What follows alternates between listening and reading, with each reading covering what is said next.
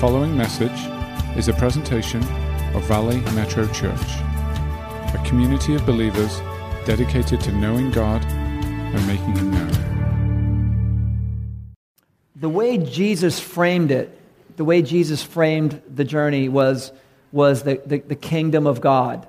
Um, when he came, he talked more about the kingdom of God uh, more than anything else. In fact, all of his parables were all about the kingdom of God.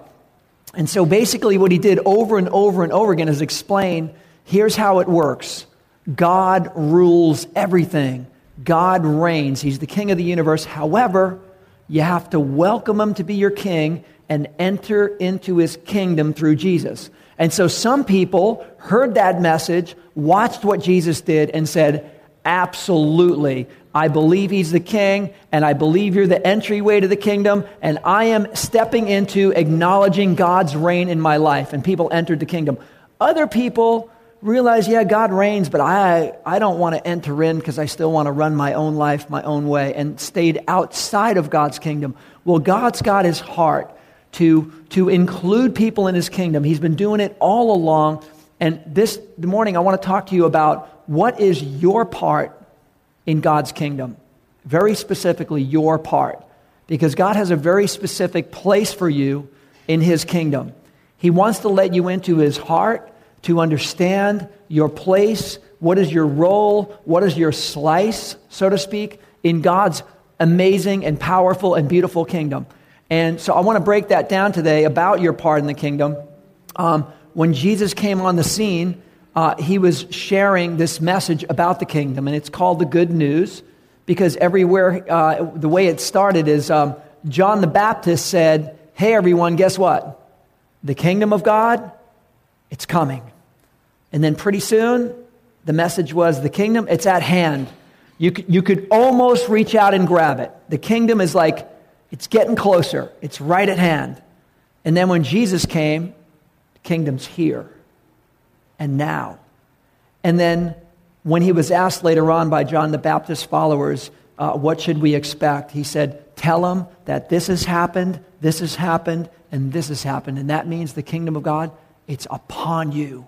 It's right here, right now, for everyone to step into the kingdom. That's the good news. The gospel of the kingdom is the good news of telling people that God reigns and you're welcome to join his reign. Or you can go against him and do it your own way, but the sooner you enter his reign and his rule, you also get in on all of his benefits and all of his provisions and everything that this loving king has to offer. So you can either enter his kingdom or stay outside it, but he loves you. Come on into it.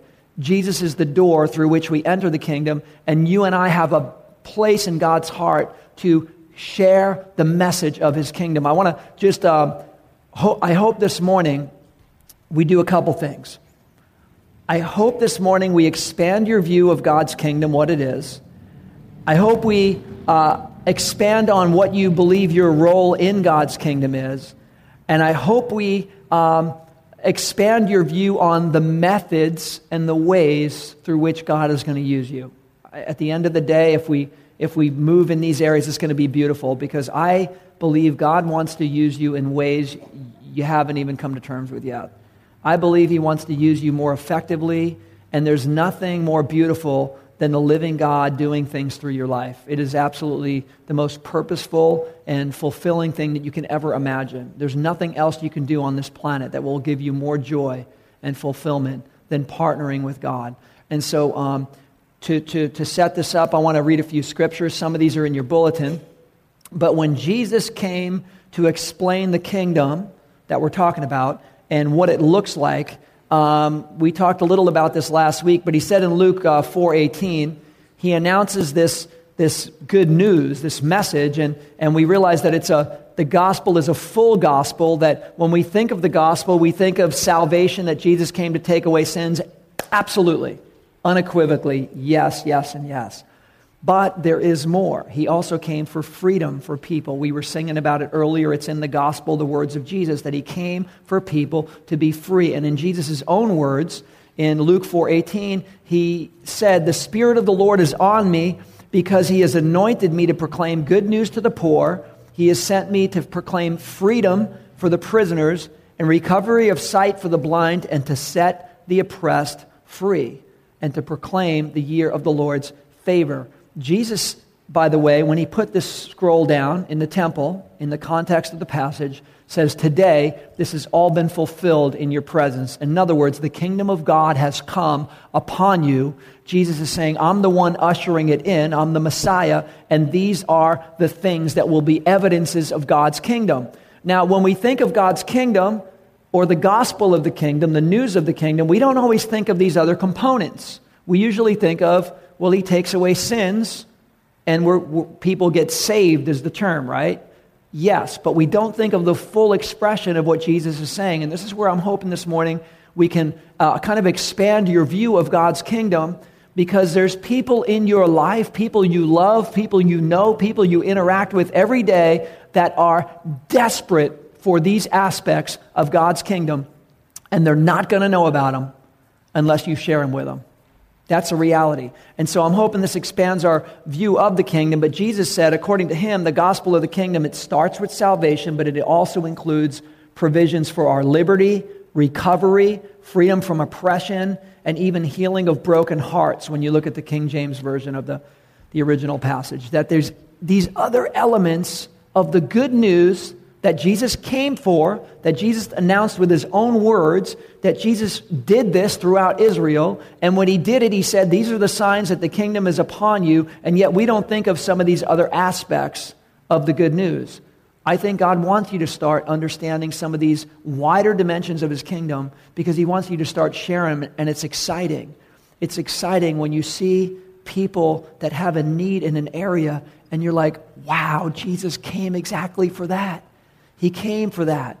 Um, you know, we live in the most free society, um, you know, in, in, you know, thousands of years.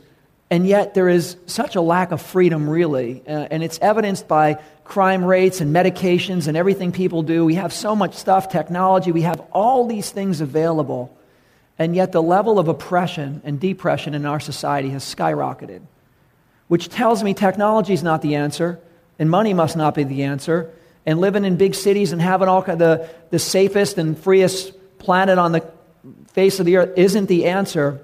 There's a deeper core thing, and it's coming to terms with our identity in God Almighty. It has to do with acknowledging His kingdom, your place in His kingdom, and the freedom He offers.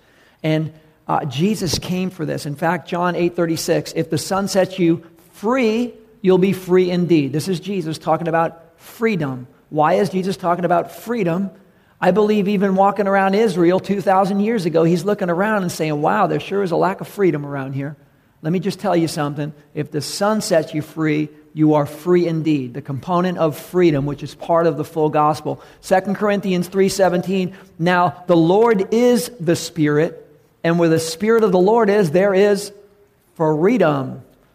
And you go, wow, is that what it's supposed to look like. I mean, if, if people believe and they're followers of Jesus and they enter the kingdom of God, there ought to be a really restful place of freedom in their lives. There ought to be evidence of freedom and freedom from past things, freedom from past experiences, anything that limited or hindered or held back or weighed down. Jesus came to set us free from all of that stuff. And we're going to look at some passages uh, where that's evident.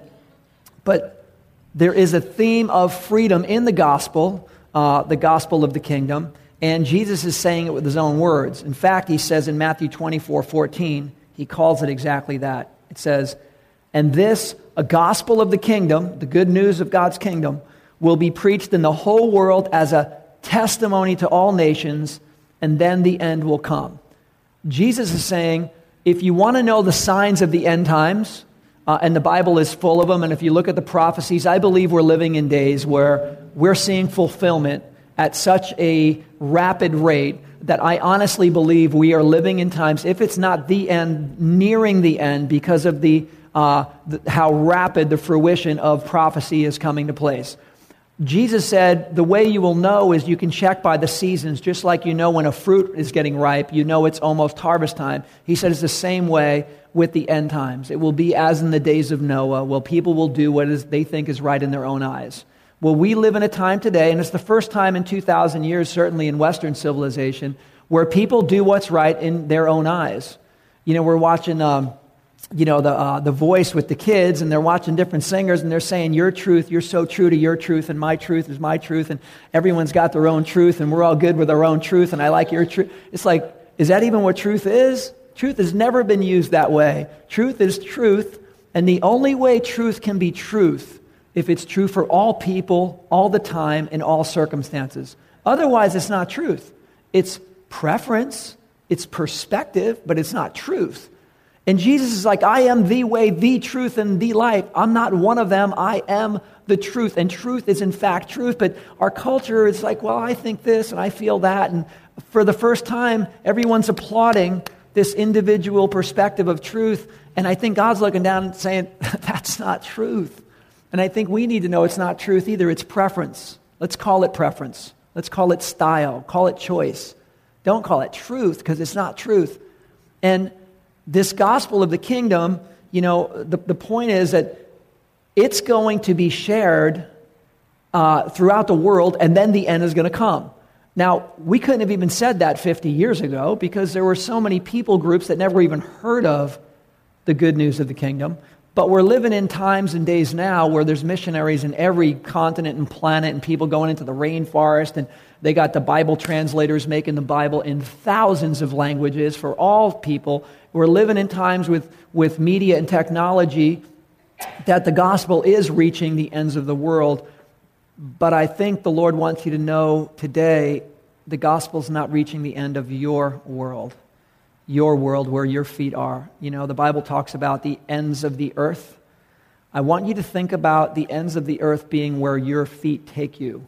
Where your feet take you are the end of the earth. Don't think of it the other side of the globe. In fact, you look where Jesus was when he said it. We're over here in Southern California, right near the ocean. We are the end of the earth from where Jesus is uh, proclamation was. We are at the end of the earth. And, and, and he's asking that his people, his followers, share this message of the kingdom of salvation and freedom and everything that Jesus offers the hope, the peace, the joy, everything he offers. He's asking that we partner with him in sharing that message. Um, Matthew 28 18, many of you know this passage. Uh, this is a key one. Jesus is really clear on, on, on this statement of the message of the gospel, the good news of the kingdom, spread it, share the love, tell others about it. He says in Matthew 28 18, uh, Then Jesus came to them and said, All authority in heaven and on earth has been given to me. Therefore, go and make disciples of all nations, baptizing them in the name of the Father and of the Son and of the Holy Spirit and teaching them to obey everything I have commanded you, and surely I am with you always to the very end of the age. This is what's called the Great Commission. Uh, it's not the Great Suggestion, it's the Great Commission. Unfortunately, it's become the Great Omission because everyone thinks it's like such an optional thing. Isn't this for like the evangelists? No, it's for everybody, it's for all believers. The Great Commission isn't for the apostles. It's not for the, you know, uh, evangelists, or it's for all followers of Jesus. We're all, he's asking us to partner with him in this aspect of sharing the love, sharing the message. And um, this part of the message, you know, it's interesting. I, I, was, I was thinking of this presentation of Jesus. The very first time he gathered them all around and he said, Listen, I'm leaving. I'm going to the Father. I'm going to send you my spirit. You guys, tag, you're it. Take this message, share it, all of you. And don't stop. Wherever your feet take you, go and share the message. It's almost like it was Jesus' IPO. You guys know what an IPO is? An IPO. An IPO is when a, when a business is ready to go public, they have an IPO. It's an, an initial uh, uh, public offering. It's the first time a company goes from private to public. It's the first time you get to own it. You can buy in, you can own. And you might say, well, that's pretty boring, but what if you were able to do that with Apple 25 years ago, or Google, or, or uh, you know, Microsoft or something? It's an IPO, it's a chance to own something that's going public. Well, Jesus, right here in this passage, presented like an IPO. Here's my initial public offering. It's the first time. I want you guys to all take this, and I want you to share it. And I want you to take that same public offering and continue to let it be a public offering. Continue to let it be a, an individual public offering, wherever your feet take you, to be able to share what you understand about God's kingdom, what He has shown you, what He's disclosed, the freedom, the healing, the salvation, the joy, the change, the disposition, whatever He has shown you and expressed to you about His kingdom, to be a witness and share your story about it. That's what He's asking us all to do, literally to go public and this is what it looks like. When, when Jesus talked about what he came for, uh, it says in Luke 19:10, and I love this because hopefully this picture will help us get a little better view of, well, what's my part in this thing? I mean, how do I actually do this? And I mean, what exactly does God want me to do to partner with Him? How do I actually go public for Him? And I, I don't really know what this looks like. Here's what Jesus said about his own description in Luke 19:10. It says, uh, "The Son of Man came to seek and to save that which was lost."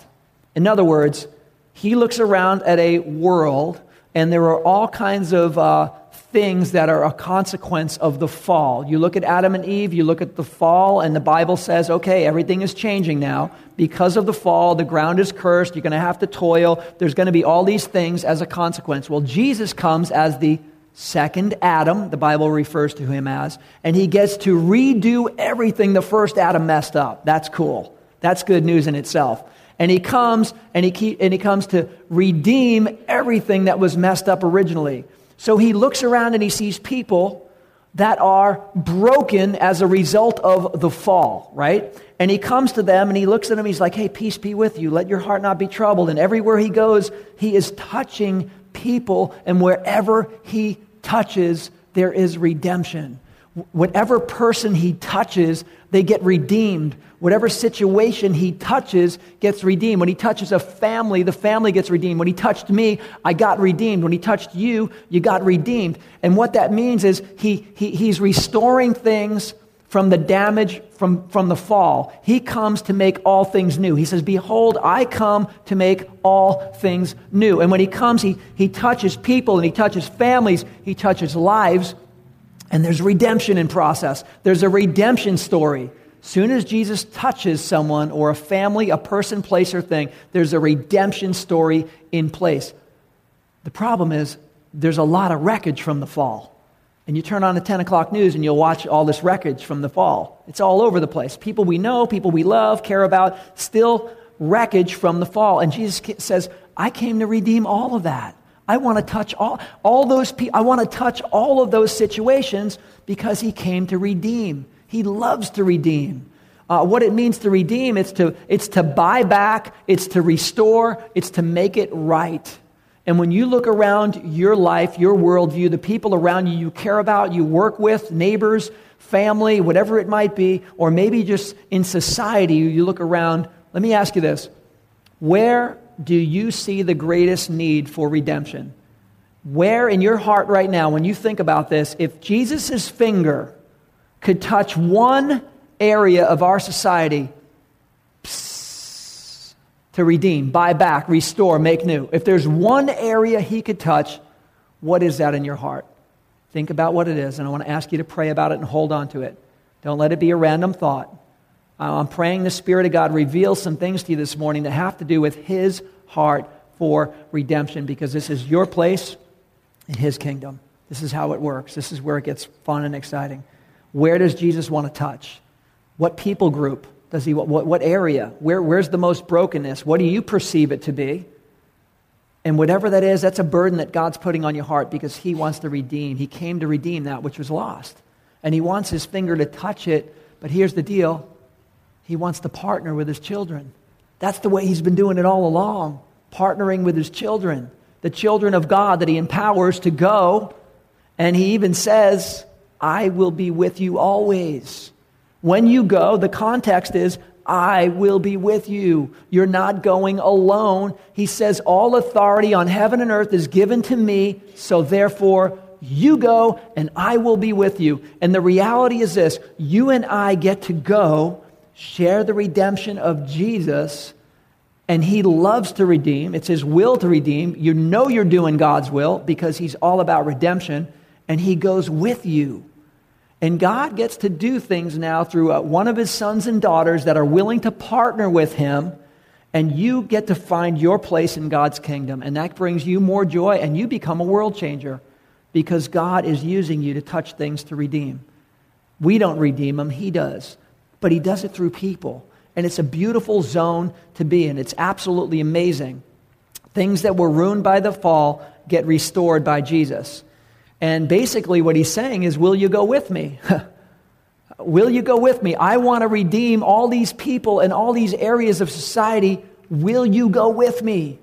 The early church said, Yes, we'll go with you. And God's like, Good, I'm never going to leave or forsake you. And everywhere you go, as you share the message of the kingdom, the good news of what I do and my love and how I want to restore redemption, redemption, redemption, redeemed families, redeemed people all over the redeemed couples, marriages, redeemed lives, redeemed from childhoods, whatever went on, testimony, redemption, redemption, redemption. He's all about the redemption.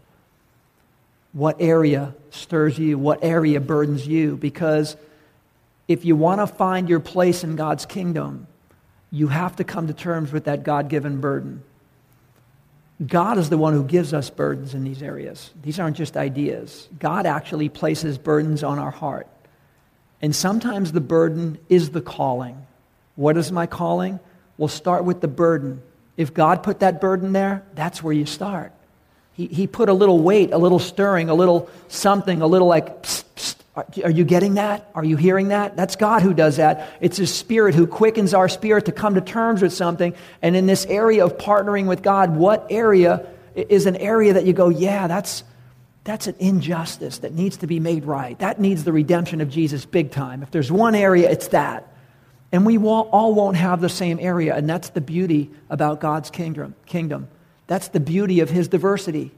That's the beauty of his unique design, the matrix of the living God among his people. The display of God's kingdom on display is that we won't all have the same burden, and that's a good thing, but that will propel us into so many different areas to share the redemption of Jesus. And everywhere you go and where your feet take you, it's the ends of the earth, and the redemption of Jesus is touching and touching and touching, and things are getting renewed and restored. Some people don't think of the gospel that way. They think of it like, well, there's four spiritual laws, and if you die in your sin, you're going to hell, and you need to accept them right now. And yeah, but is that what Jesus did when he rolled up on everybody? the lady at the well, ma'am, let me just tell you. No, no, it's not what he did. How about the blind man? Yeah, why are you calling out to me? Let me tell you about your condition, son. No, he didn't do that. Of course, it's true, these spiritual, laws, but we got to understand that sharing the gospel is got this amazing matrix of the beautiful things that Jesus said and Jesus did, and the redemption stories along the way of the people he touched, including you and me, and turning around and sharing those. And Jesus is going to start working out some of the rest. We don't have to work out all the rest for everybody, but we have to share the redemption stories. That is the heart of God. In fact, you know, we're told in the Bible that we are ministers of the gospel of reconciliation, which means before the fall, people were connected with God. They were in community with God. They were in communion with Him. After the fall, it broke that. Well, guess what? Through Jesus, we're reconciled with God again. That's what He came to do. That's one of the uh, elements of His ministry is to restore and redeem us back to God, reconcile us with God. And so through what Jesus did, we're reconciled with God and we can be reconciled with one another. The Bible is clear on that. And all of us now, because we've received reconciliation, uh, if you've made that decision, we become ministers of reconciliation. So the expectation is you have tasted that the Lord is good, you have uh, gotten in on his provision, freely you've been given, freely give, now go give it away to somebody. Give it away, it's free. Go give it away to somebody.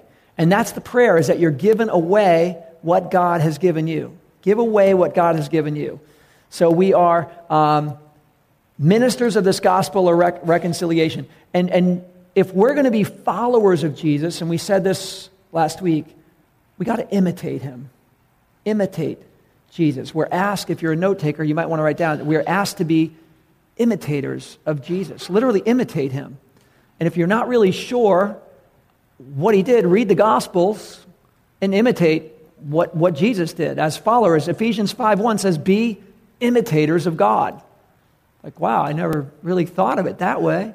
Be imitators of God. As his children, we should be imitators. We should be reflection of him. We're supposed to be ambassadors that we literally represent him when we go public uh, for the glory of God. He's basically saying, Would you represent me in every sector of life? And that's where it gets cool because you might say, Well, I'm actually into this sector personally. I, I kind of have a burden for this sector over here. Beautiful. I put that in you. Would you represent me in that sector? And others might say, Well, I don't really relate to that sector, but over here, that's an area now we're talking business. Now I could really relate to. The, beautiful. I put that in you. Would you relate to that sector? Represent me in every sector. John 14, 12. This is a radical scripture. This is what Jesus said. He said, Very truly I tell you, whoever believes in me will do the works I have been doing. Let me say that again. Whoever believes in me will do the works I have been doing, and they will do even greater things than these because I'm going to the Father. This is a radical statement. He's not just talking to the apostles, he's talking to the believers, the followers, disciples, saying, Listen, if you believe in me, imitate me, please do the things I've been doing. And that's the part where you've got to come to terms with where is he stirring me? And will I be obedient to that calling of God? Where is He? What area is God tugging on me? And will I step out in faith in that area?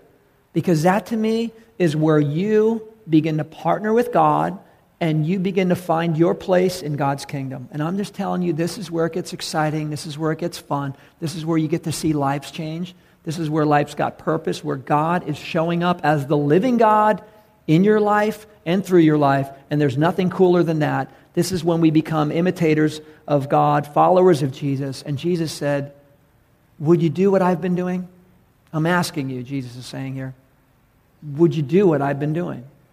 And so that's his, uh, that's his call in our life. Our second point this morning, if you're a note taker, is that my mission is an extension of Jesus' mission. Now, a lot of people don't think that way but it is. Your mission is an extension of Jesus' mission. He is saying, Whoever believes in me will do what I've been doing. Will you go do what I've been doing? Our mission is an extension of Jesus' mission. I think that's amazing, really. I'm hoping some of this changes your view of what your part is in the big picture. I hope this kind of stretches a little bit to go, wow, I didn't know, I didn't know it was that broad and that um, you know, individual to what God has shown me, and that me, I can turn around and, and share it. Um, you know, the word, when Jesus came to save that which was lost, the Greek word is sozo. We talked about this briefly, but this is important. He came to save, He came to redeem, He came to restore, He came to make right with God, reconcile. We can go on and on in a description of all the things that Jesus did.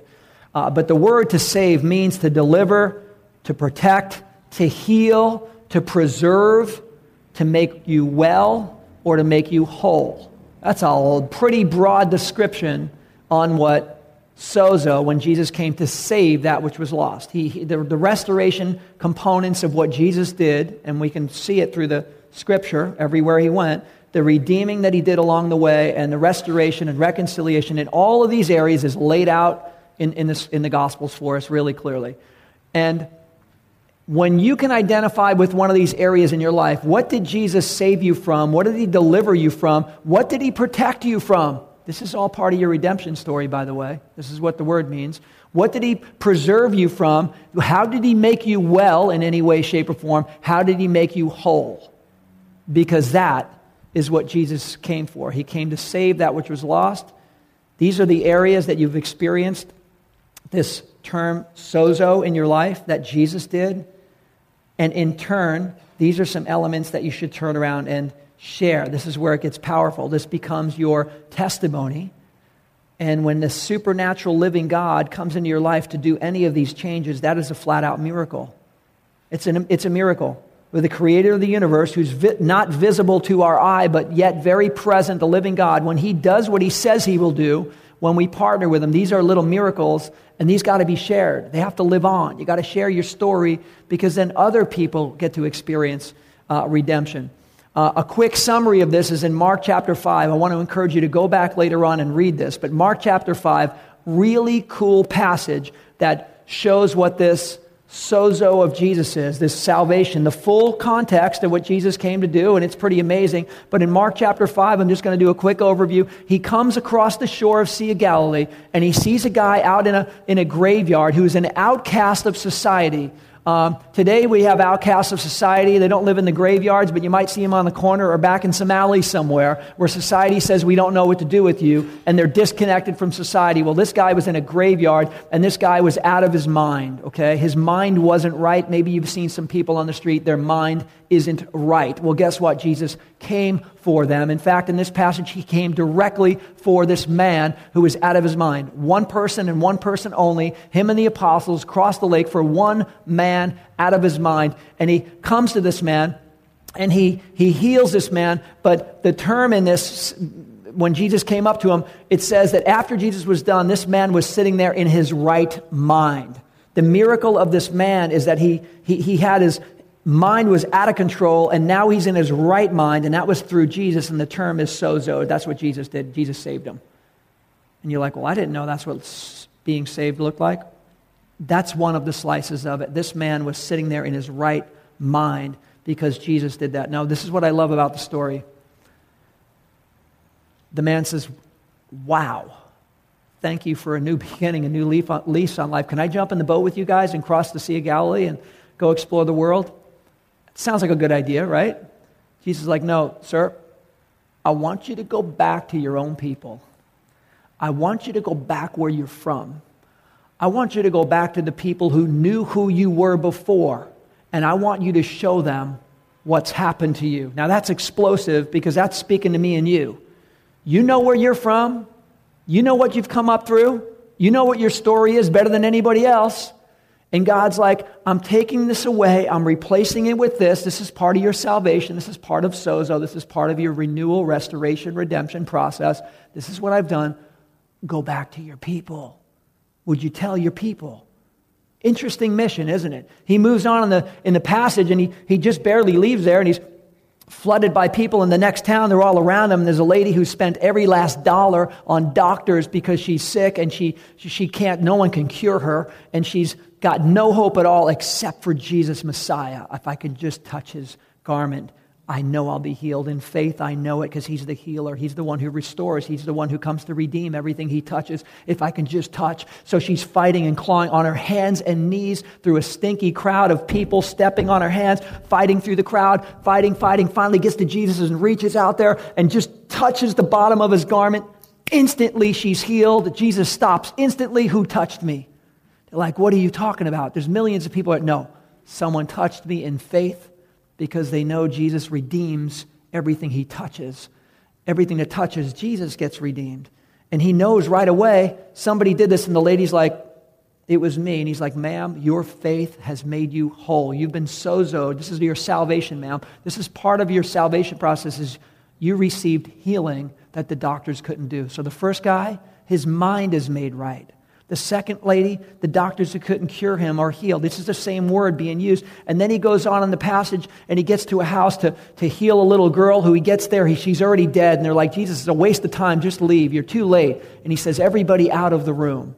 And Jesus goes over to the door and basically says, Rise. And she comes back to life again. And the word being used there is sozo, part of her, the word that we use for saved. Let me ask you, are you saved? Are you saved? If you are, are you saved from what? Have you been healed, redeemed, restored? Have you been, ha, God changed anything in your mind, anything in your past? Has He redeemed anything in your life? That's your message. Go back to your people. Go back to your people and share your message. And these are the beautiful slices of God's matrix where it gets exciting to partner with God. If we think of the gospel, well, do I have to go tell people the four spiritual laws down on the corner with a billboard? No, you're missing it. That's not what He's asking you to do. He's asking you to go into the world, to the ends of the earth, is where your feet take you, to share your stories of what God's done, how He's touched, healed, redeemed, restored, forgiven, reconciled, all of those things, because that's the gospel of the kingdom, and share it with people. And that's where it gets really exciting, specifically areas closest to your heart. You know, maybe you say, hey, well, I, I work good at the skate park. Can I do it there? Bam, that's your, that's your deal.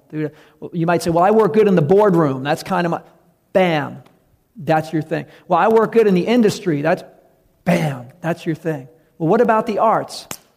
Bam, that's your thing. These are the areas for God's display that I believe He stirred us for. Uh, to witness is to simply give a personal testimony.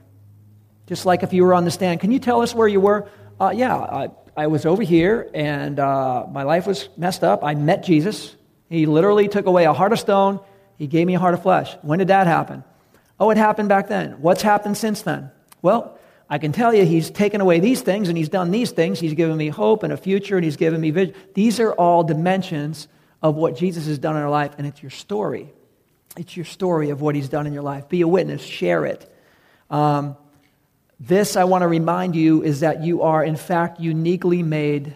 And if you have any view that sharing faith is supposed to be cookie cutter in any kind of way, lose that. There's nowhere in Scripture that suggests that your sharing of faith has got to be this cookie cutter thing, or you got to like take a stamp that somebody gave you and share faith that way. Uh, we're uniquely made, we're wonderfully and fearfully made. God understands that you know, we're, we're all distinct in the gifts and the talents and the styles and the, and the personalities that he has. He, did, he doesn't want to change your personality, he wants to complete it, but he doesn't want to change personalities. He gave us unique personalities. But as we start walking with Jesus and lining up with him with all of our unique personalities, just like the apostles, all kinds of different personalities, he didn't say, change your personality, change your personality. But as we walked with Jesus, we became more like him in our personalities. And as they're going along like this, there's a uniqueness to it. And some of you might be wondering, I am not sure if I have permission to actually step out into an area and do that.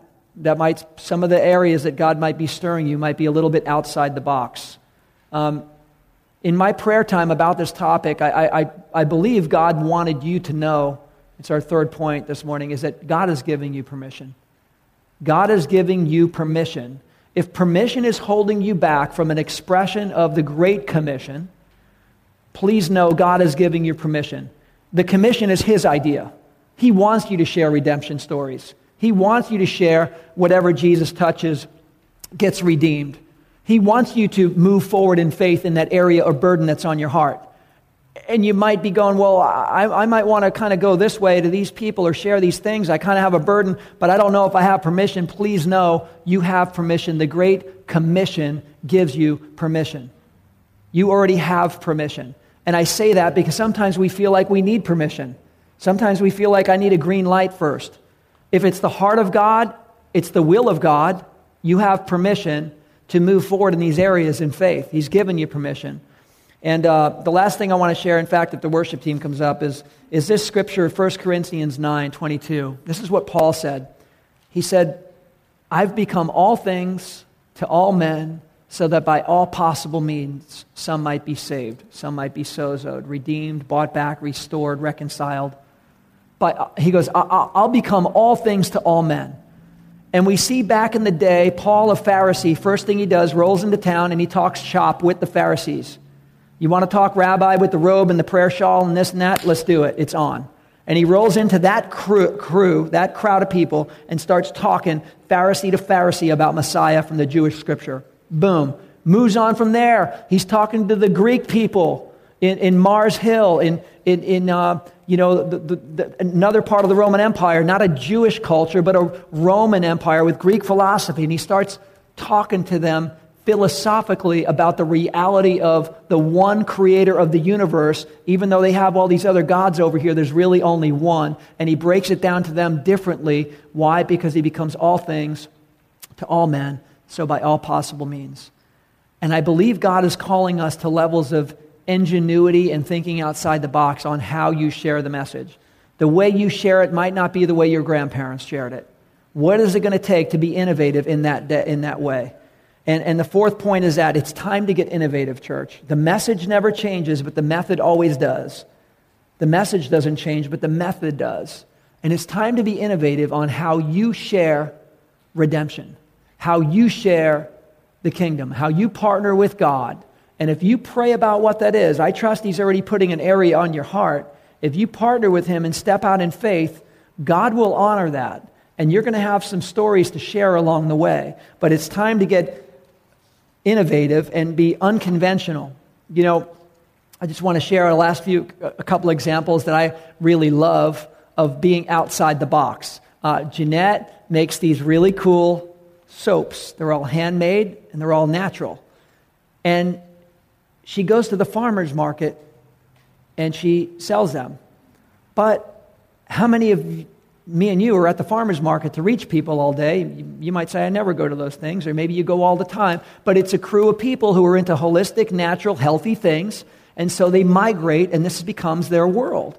Well, she thinks of a really innovative, creative, outside the box way to say, if I'm presenting these soaps, I'm going to do it for the glory of God. She's got these scriptures on there and sometimes puts the church on there. And all of a sudden, through what she's doing, she's being a light in the middle of a place where maybe she's the only person representing Jesus in the entire farmer's market. But that is cool.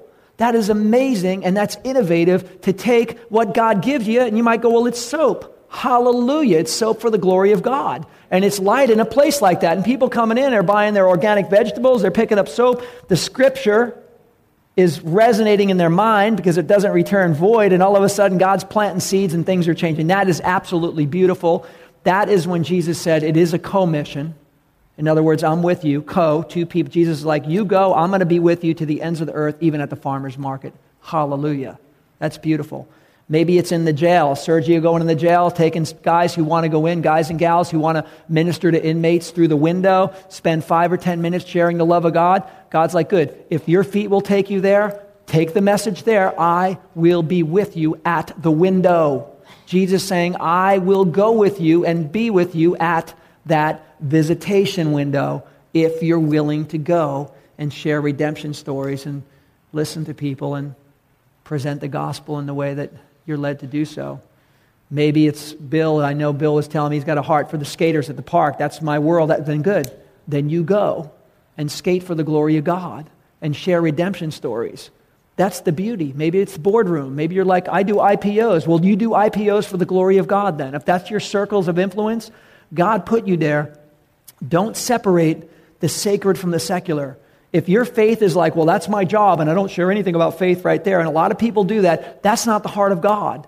This is in you, this is who you are. Faith is part of your life. In fact, it's the part that's going to last. You know, you can't separate, well, my job and my family is all different, and then, uh, you know, Sunday at church is faith, and no, this is who you are. Your life is we come into the kingdom by faith and we live by faith, and without faith, it's impossible to please God. So I just want to encourage you that God is calling us all to a deeper expression of this faith. And He's calling us to, to, to invite people into His beautiful kingdom where there is, there is forgiveness front and center, but there's also healing and wholeness and, and, and, renewal and perspective and joy. And you read what the gospel offers, these are all components of God's kingdom, and they're all offered through the King who loves us. Uh, Matthew 22 9 says this The King invited everyone to his banquet, and there were people who were invited who didn't come. And I think that's an interesting allegory of people invited into God's kingdom who God is inviting in, but some saying, I'm not coming. God's like, I wanted you to come. I invited you to come. I wouldn't have invited you to come if I didn't want you to come. I wanted you to come and you got an invitation, but somehow, some way, hardened hearts and didn't want to come. And then he tells them, he says, You know what? Go out to the street corners, it says in Matthew 22 9. Go out to the street corners, invite to the banquet anyone you can find. Anyone who wants to come to the king's banquet is welcome. Anyone who wants to enter into God's kingdom for his love, protection, forgiveness, freedoms, they're all invited. And, and it's an amazing snapshot, I think, of our part, because I think he's telling us, I've invited people, and some have responded, but some ignored my invitation. And he's saying to us, Would you go? To the street corners or the boardroom meetings or the skate park or the prison window? Or would you go to the farmer's? Would you go, Trader Joe's? Would you go? across the street to that one neighbor who's a few doors down that you've been thinking about? Would you go and invite them? God wants them at his banquet. And it is, in fact, a banquet because God lays out things before us that the world can't even offer.